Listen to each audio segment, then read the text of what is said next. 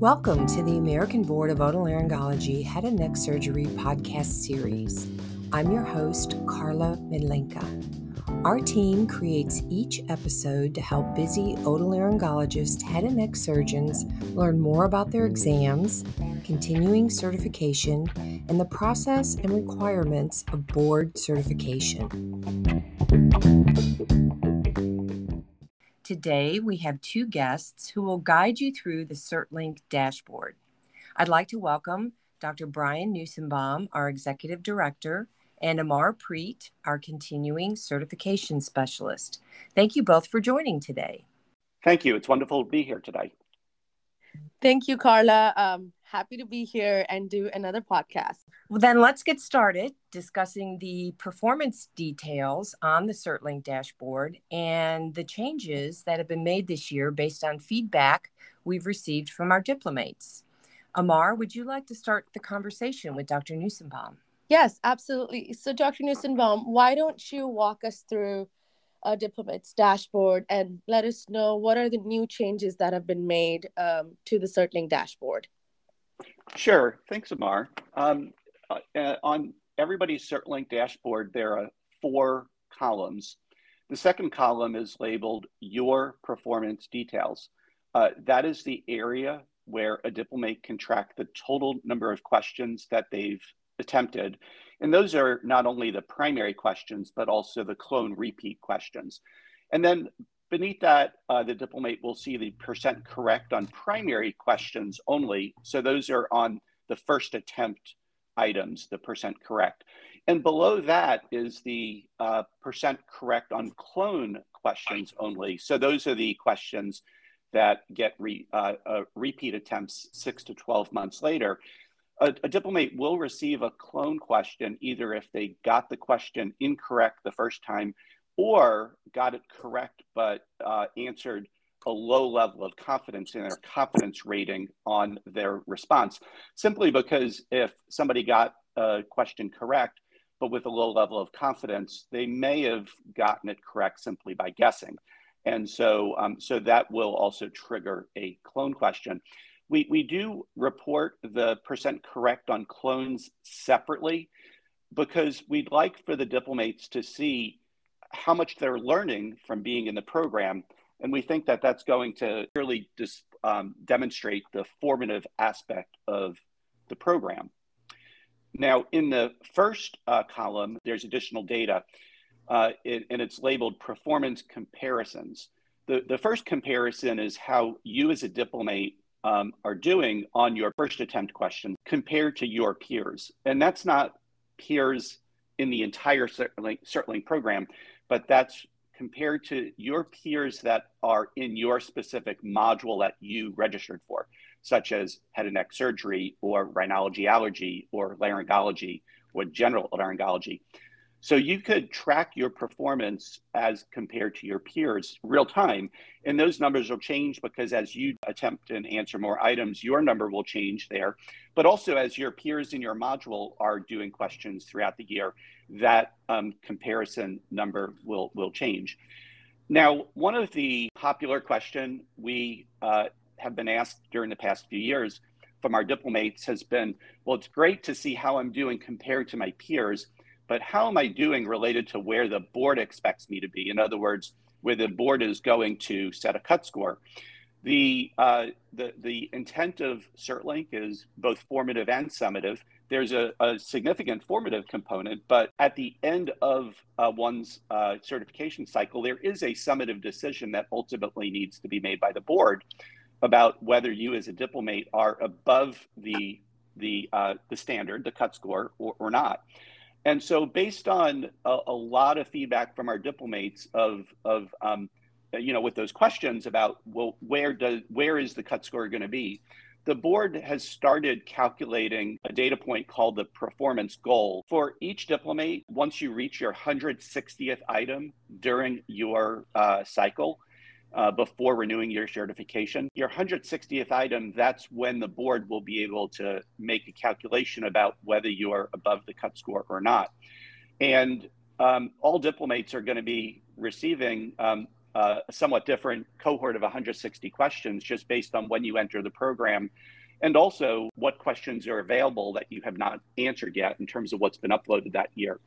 So, um, so each diplomate, when they reach their 160th question, will be able, the board will be able to tell you if you are above the cut score or not. But the performance goal is an approximation to where the board anticipates your cut score to be. And we can't guarantee that's going to be your cut score, but it's a, it, the board feels that that's an approximation to where the cut score would be. And, and we calculate that, um, uh, that number based on the items that are available that you, uh, to, for you to have answered to that point in time. And the performance goal is a, is a metric that gets updated annually based on the, the questions in the pool that you, you, that you could be delivered to you, in addition to the newly introduced questions for that um, subsequent year. Thank you so much for the great explanation, Dr. Nussenbaum. I think uh, you covered all the performance comparisons and the percentage numbers on the dashboard uh, very well. I want to touch base on the timeline that's at the bottom of the CertLink dashboard. I get a lot of questions from diplomates about what that timeline is, and they tend to compare it with their own progress. So, this is something that I've uh, always told diplomates that the timeline that we see at the bottom of the of the CertLink dashboard is the overall progress of each quarter as CertLink is progressing in a given year. That has nothing to do with the diplomate's progress. It's just a general timeline of the yearly program as once it launches and then we move on to the next quarter and then as we progress to the end of each quarter and then the end of the year. So, Dr. Nussenbaum, would you like to add something to that? Thanks for that description, Amar. I just wanted to uh, describe a few more details um, about the timeline. And during the pilot, we did have uh, quarterly deadlines that the items reset at the end of each quarter. But with the program that's been introduced to all of our diplomates in 2021, uh, the the quarterly deadlines are more soft deadlines. In other words, questions allocated to the diplomate are all allocated at the beginning of the year. One quarter or 25% of, of what's allocated becomes available each subsequent quarter throughout the year. And while we'd like for our diplomates to do the questions quarterly in a longitudinal manner, um, whatever questions you do not complete or attempt in, in a quarter do roll forward to become available in the sub in the subsequent quarter. And that that continues forward until the fourth quarter, with the caveat that all questions allocated um, do become available in the fourth quarter, particularly ones that you have not attempted earlier in the year. And um, but after the last day of the last quarter, which is usually the um, we usually don't do at the end of December, uh, respecting the holiday season. Usually, quarter four ends the middle of January of the next year. The, the next day, those questions that were allocated to you from the entirety of the previous year that were not attempted become unavailable after that last day of quarter four. And at that point, that's when those questions get counted as skipped questions. Now, if you look at the third column on the dashboard, that's the column of skip questions, and that's where um, you could track your participation in the program and me meeting the participation requirements. All diplomates are allowed a certain maximum items that they can skip. And once again, skip means not attempted by the end of the year in which the questions were allocated to you. And so you could see in the dashboard the maximum allowable skip questions. You could also see the number of questions you've skipped and the skipped questions remaining. So that is a way for you to track your participation in the program to ensure that you are um, uh, compliant with the participation requirements. And you, you cannot go over the number of skip questions allowed. A frequent question that diplomates ask uh, is related to the language used of quote unquote skipped questions. So, as I described, the, the skipped questions are tracking the number of questions that are allocated to you as a diplomate to attempt during the year that you do not attempt by the end of quarter four. And so, um, so those are what's called skip questions. The skip questions are not questions that if you open up and you don't know the answer to that you could not attempt and, and you could quote unquote skip them. That's that's actually not allowed by the program. As soon as you open an item to answer it, you do need to provide an answer to the question. So why don't we move on, Amar? If you uh, wouldn't mind uh, explaining the last uh, column that's labeled quarterly progress on the dashboard. Yes, thank you, Dr. Nussenbaum. And uh, that was great explanation about skip questions. And if diplomates, if, any of our diplomates have more questions, they can always call us and email me um, for any further questions about the skip questions. Uh, but talking about the quarterly progress, I really want to encourage all our diplomates to focus on the number on that last column. As soon as uh, any diplomat completes full uh, 40 questions in a given year, that number should say 100%.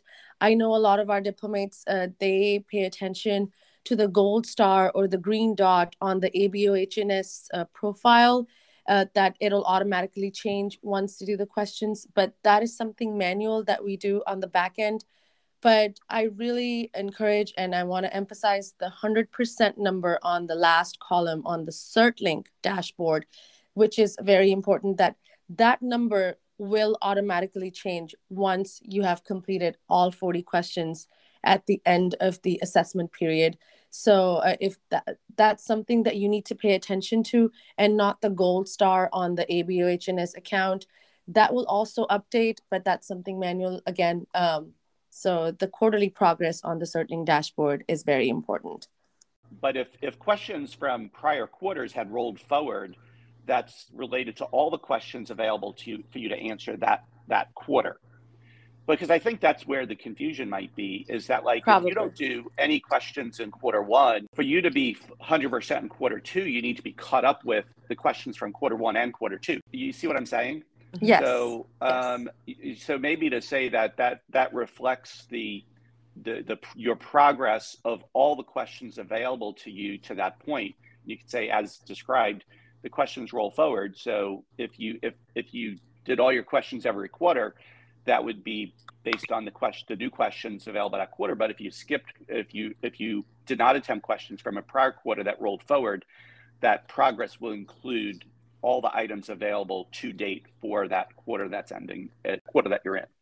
Thank you for another great explanation, Dr. Nussenbaum. I don't think so. I need to add anything further to this. Thank you, Dr. Nussenbaum and Amar, for this great information and providing these details. Really appreciate it. Thank you so much, Carla. It was, again, so much fun recording yet another great podcast. We hope this conversation and the explanations have been informative. If you would like to learn more about CertLink or other ABO HNS certification topics, please check out other podcasts in the American Board of Otolaryngology Head and Neck Surgery podcast series. Thanks for listening.